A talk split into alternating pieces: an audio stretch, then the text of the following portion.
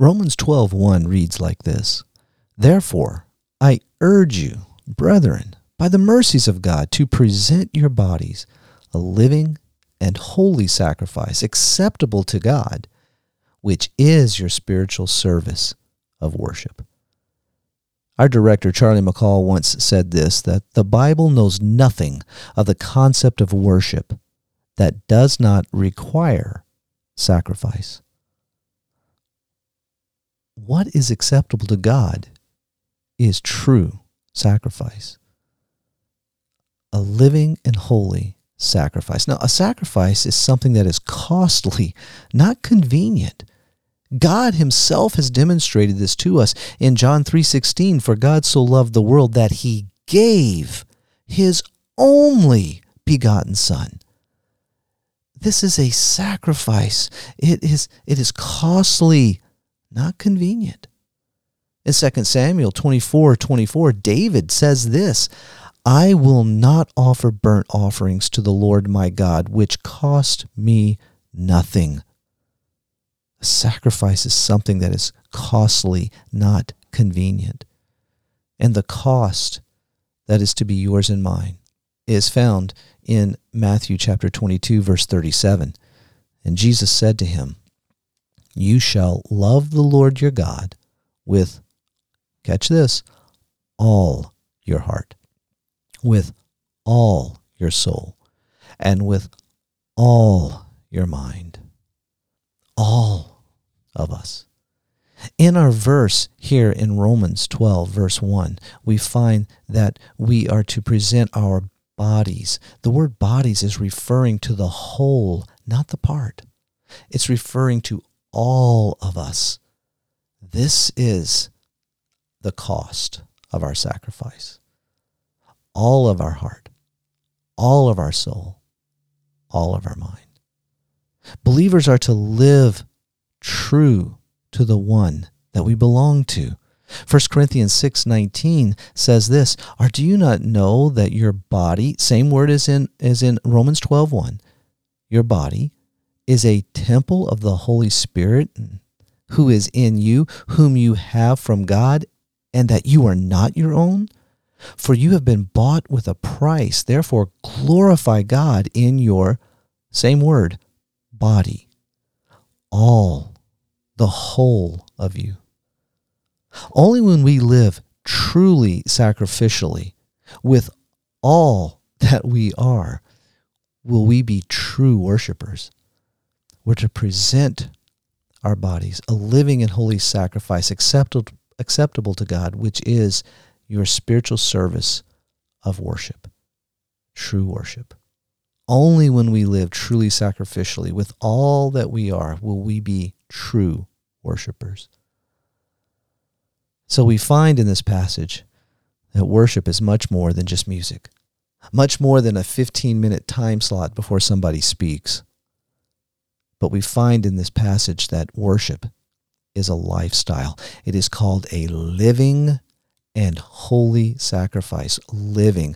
Bob, Bob Utley points out that this sacrifice is radically different from the dead offerings of the Jewish or pagan temples. It is a living sacrifice. You see, this is not a one time act of convenience, but it is a radical change of lifestyle.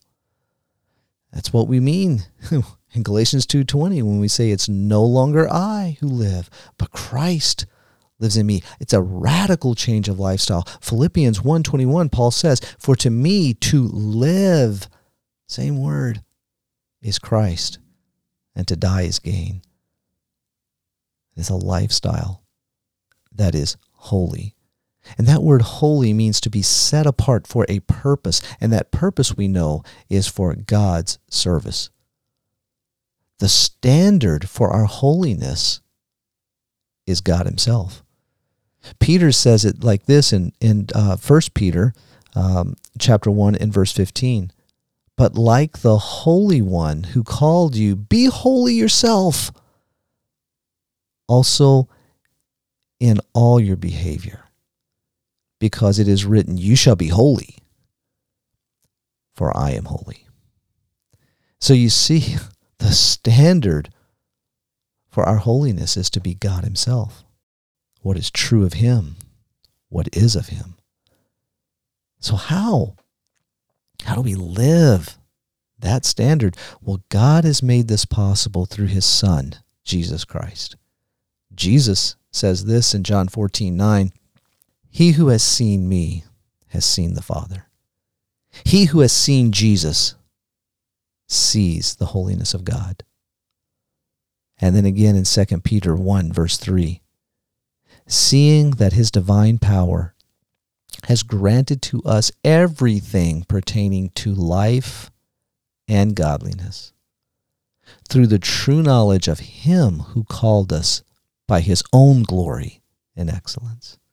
God has made this possible to live this kind of sacrifice, to live this worship.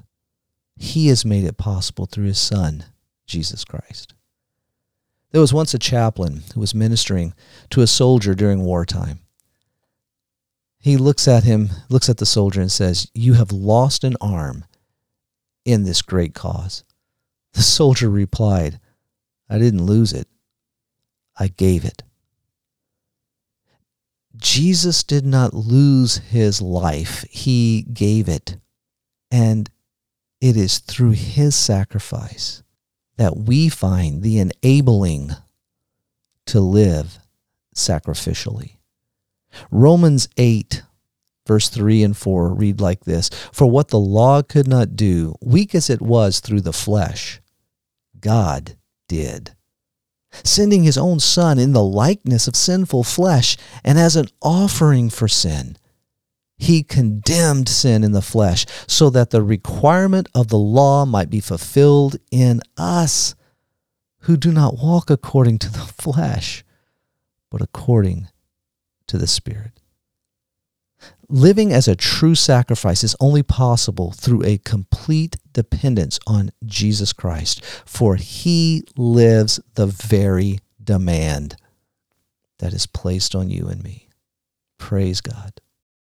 So, brother and sister, let's live sacrificially by his enabling in Christ for his glory.